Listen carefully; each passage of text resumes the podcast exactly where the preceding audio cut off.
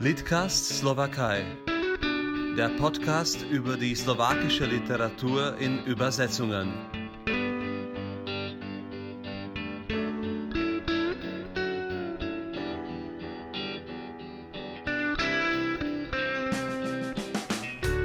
Guten Tag, dobrý den, Michal Horecki hier mit dem neuen Litcast. Und ich freue mich ganz besonders, dass ich heute in der Sendung Marton Mehesch begrüßen darf.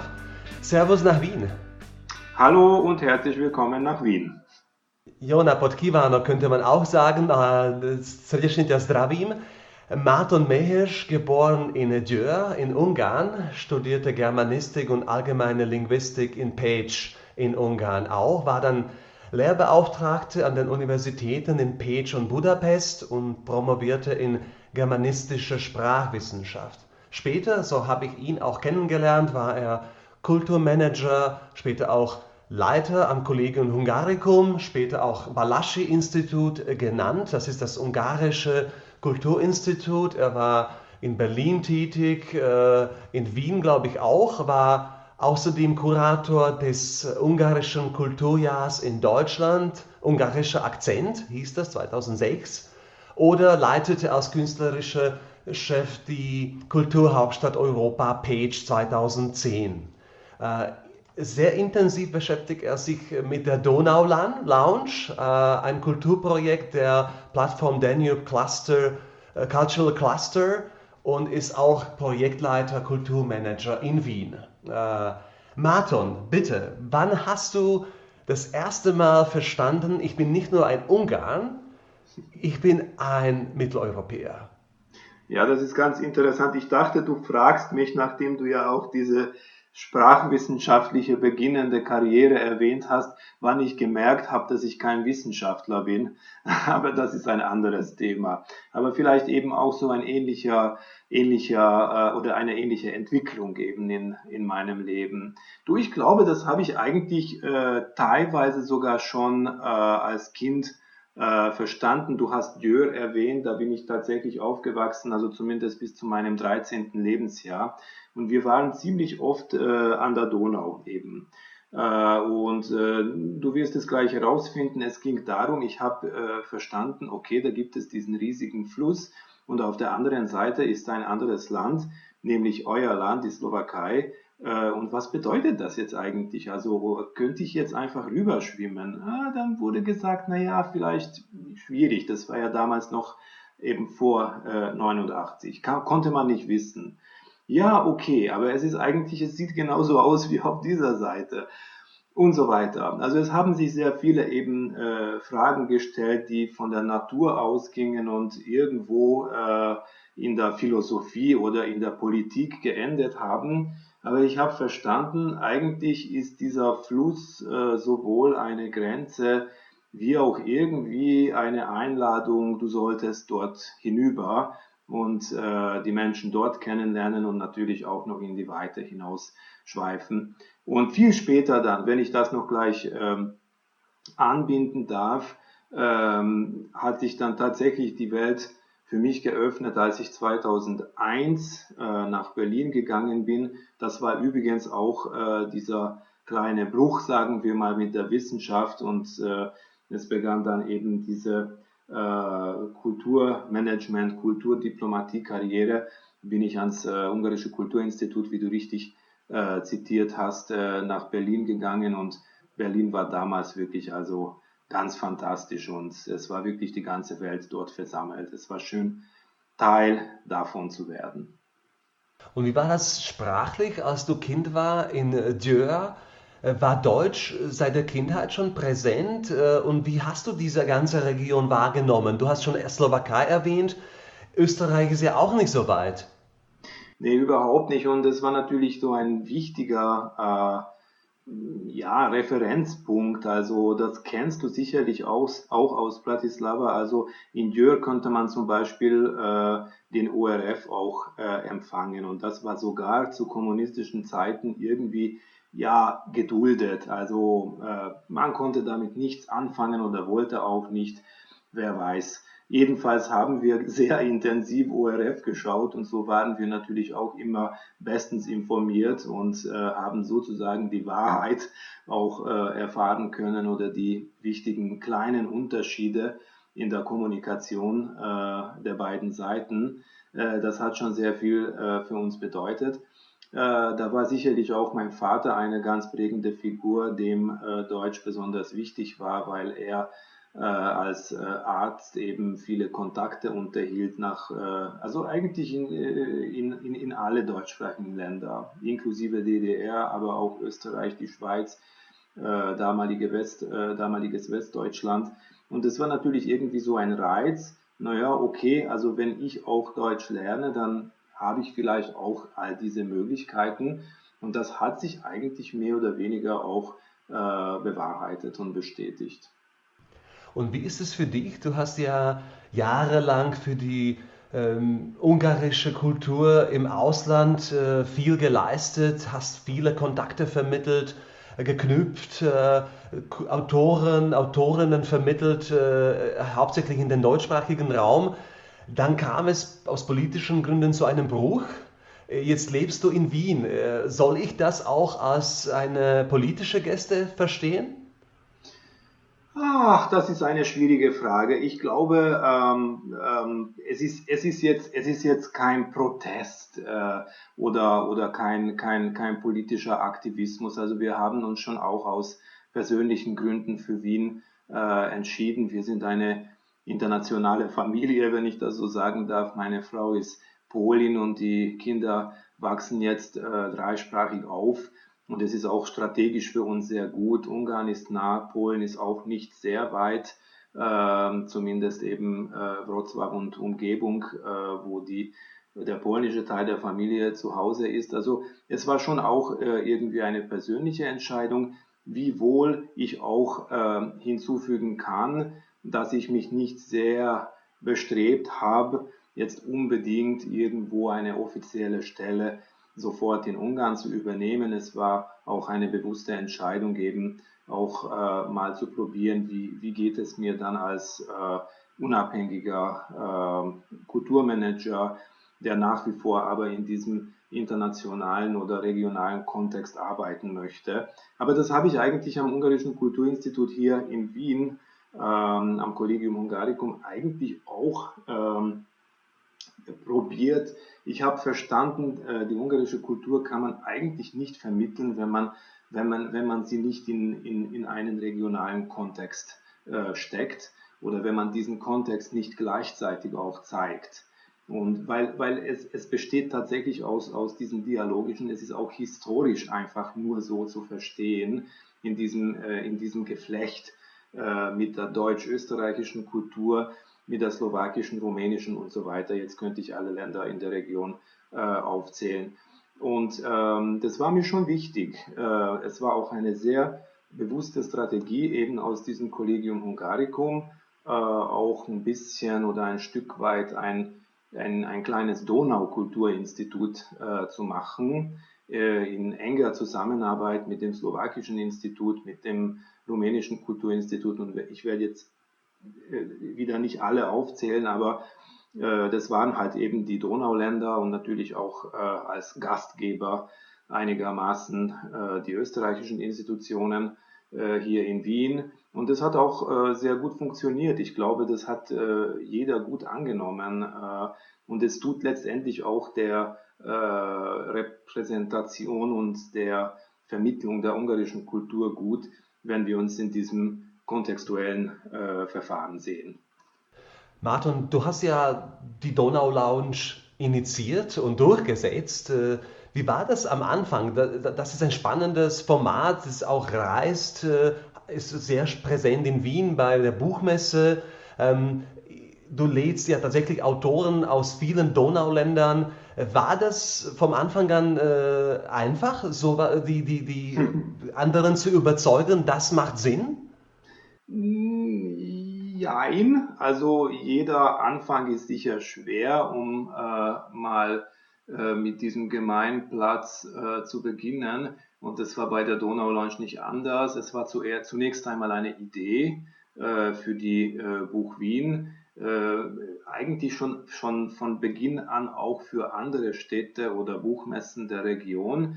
Das hat dann zum Teil auch funktioniert, weil wir inzwischen dann äh, auch äh, auf äh, Buchmessen in Rumänien unterwegs waren oder in der Ukraine beispielsweise in Lviv, Lemberg. Äh, es waren sehr schöne äh, Erlebnisse und, und gute Veranstaltungen, aber natürlich ähm, hat die Donau Lunch ihr äh, Zuhause auf der Buch Wien und wird äh, heuer bereits zum achten Mal veranstaltet.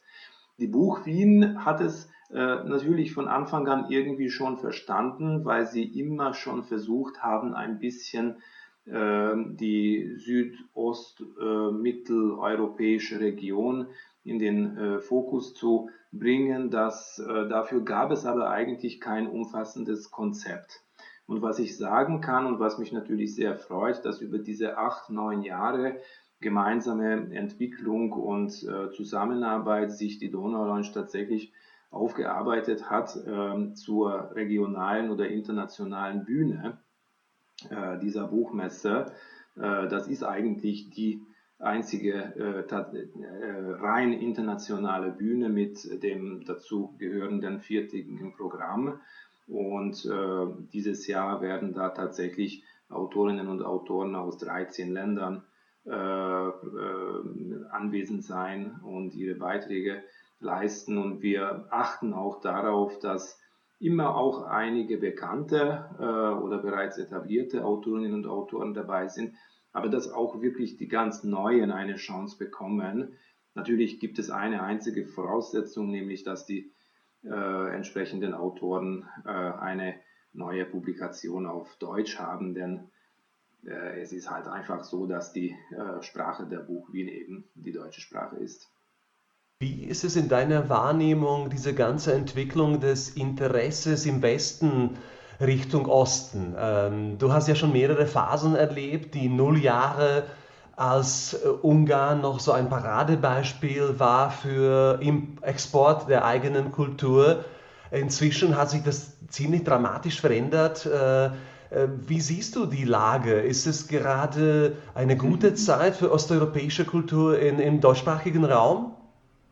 Ja, das ist, es hat sich, glaube ich, ziemlich ähm, gewandelt, wobei gerade bei Wien nach wie vor eine gewisse Plausibilität da ist äh, äh, für die Beschäftigung mit Ost-Mitteleuropa oder auch mit Südosteuropa. Und auch in Deutschland gibt es natürlich sehr, sehr gute Beispiele. Ich möchte hier auf die Stadt Ulm gerne eingehen, ganz kurz und überhaupt auf das Land Baden-Württemberg, weil ich glaube, die haben nach wie vor eben ein sehr starkes Interesse an der Donau-Zusammenarbeit und äh, überhaupt an gemeinsamen Projekten mit den Donauländern. Und das natürlich auch äh, verstärkt im, im kulturellen Bereich, im Kunstbereich. Ich äh, bin jetzt gerade auch involviert in ein äh, zeitgenössisches Kunstprojekt mit dem Titel Kunst am Strom. Und dieses Projekt wurde initiiert äh, eben äh, von einer Institution in Ulm und äh, wird acht Stationen haben. Äh, da wirken acht Kuratorinnen und Kuratoren mit aus diesen acht Ländern, eben von Deutschland bis Bulgarien. Äh, wir sind äh, ab November dann in Kosice zum Beispiel mit dieser Ausstellung, aber jetzt im September wird sie auf der Schalaburg eröffnet. Das erwähne ich jetzt als Beispiel, weil wirklich ich sehe, dass Baden-Württemberg und die Stadt Ulm insbesondere äh, nach wie vor also äh, dieses äh, äh Konzept auch wirklich äh, verfolgen und äh, auch neue Wege ähm, suchen, wie man mit diesen Ländern kulturell und auch anders anderweitig zusammenarbeiten kann. Für Wien gilt, wie gesagt, einfach historisch und von der geografischen Lage ausgehend nach wie vor eben, dass ein gewisses natürliches Interesse da ist. Ich schätze mal, dass in anderen Regionen es nicht mehr so ganz einfach ist, äh, wie zum Beispiel, wie du sehr richtig sagst, Anfang der Nullerjahre äh, in Berlin beispielsweise. Das war auch wirklich ein, ein, ein sehr angenehmes äh, Spiel und eine sehr gute Atmosphäre und gerade für Ungarn nach, äh, also da gab es die Erinnerungen an die Grenzöffnung eben, äh, die wir gerade heute und morgen eigentlich äh, feiern können wieder mal. Ähm, und ja, das war auf jeden Fall ein Bonus.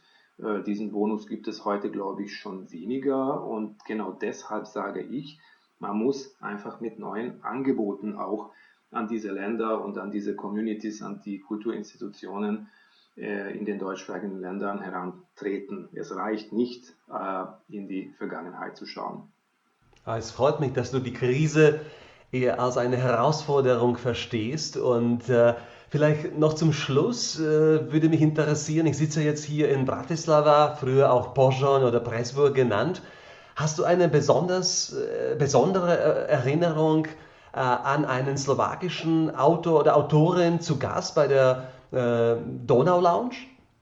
Naja, du, also das ist jetzt deshalb witzig, weil ich mich natürlich immer wieder sehr gerne an unsere gemeinsamen Veranstaltungen erinnere und äh, dass ich, ich dich kennenlernen durfte. Äh, in, in, in, ja, wir hatten ja mittlerweile mehrere äh, Begegnungen äh, besonders nett fand ich eben das Interview, das ich mit dir gemacht habe in Bratislava, wo wir in äh, dein Lieblingslokal oder Restaurant gegangen sind. Braschna Basta, gibt es auch genau, nicht mehr. Ja, es ging um, um Kultur, Literatur und Gastronomie und wie sich alles äh, unter einen Hut bringen lässt und zwar sehr gut. Äh, und äh, das immer wieder im Laufe der Geschichte gibt es natürlich diese wichtigen kulinarischen Orte, die gleichzeitig auch ähm, kulturelle äh, Orte sind. Das hast du mir gezeigt und wir haben ein sehr äh, gutes äh, Gespräch äh, dort geführt. Und ähm, ja, das, das auf jeden Fall. Und wir werden das, da bin ich tatsächlich auch sehr gespannt darauf, weil ich nur Gutes von ihm und über ihn gelesen habe. Peter Balko wird in die Donau Lounge kommen äh, im November und wird sein äh, neues Buch vorstellen. Äh, da bin ich richtig gespannt drauf. Auf jeden Fall. Ich würde noch eine Erinnerung erwähnen und zwar unser Treffen in Sturovo, Parkan. Oh, ja. Und oh, gegenüber ja. Estergom oder Ostrihom, eine meiner Lieblingsorte an der Donau, wo wir auch gemeinsam äh, Aquaphon erlebt haben. Eine besondere Veranstaltung eine, in einer Kammer Situation, aber mit besonders starken Wirkung, glaube ich. Über die Donau wird vorgelesen, es wird Musik gespielt auf beiden Donauseiten. Und äh, wer mal dabei sein äh, könnte, der kommt immer wieder gerne.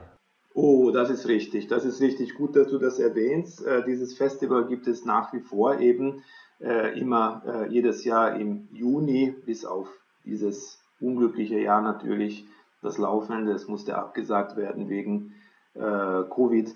Aber sonst äh, hoffe ich mal, dass es nächstes Jahr wieder stattfinden kann. Und tatsächlich geht es, das ist eine sehr schöne Geschichte. Es geht um äh, den Austausch über äh, den Fluss, nicht? Das war noch, äh, das führt uns wieder zurück äh, äh, in die Zeit vor der politischen äh, Wende, äh, wo viele Menschen einfach, äh, auch äh, Familienmitglieder, tatsächlich den Fluss, die Donau, benutzt haben, um äh, kommunizieren zu können. Und das äh, konnte natürlich nicht unterbunden werden. Also es gab eigentlich Brücken mit den Stimmen oder aus den Stimmen der Menschen. Aber seitdem gibt es Gott sei Dank wieder auch die Marie-Valerie-Brücke, also die echte physische äh, Verbindung äh, zwischen Sturovo und äh, Estergom. Und äh, dieses Festival erinnert ein bisschen an, an, an diese Zeiten, an diese Menschen, an diese Schicksale und hat ein sehr schönes, buntes äh, Grenzlandsfestival daraus gemacht. Also das hat mich damals eben auch sehr gefreut, genau, dass wir uns dort gesehen haben. Alle Achtung, ich glaube, schöner kann man, soll man ein Gespräch über die Donau und über die Donaulatsch nicht enden wie mit einer Erinnerung an diese Orte Sturovo und Estergom. Ich danke dir ganz herzlich, das war Martin Mehisch in Wien und viel Erfolg weiterhin mit deinen Kulturprojekten. Ja, vielen herzlichen Dank, Michael, und ich freue mich auf deinen Besuch in der Donau Lounge im November. Dovidenia, auf Wiedersehen. Auf Wiedersehen.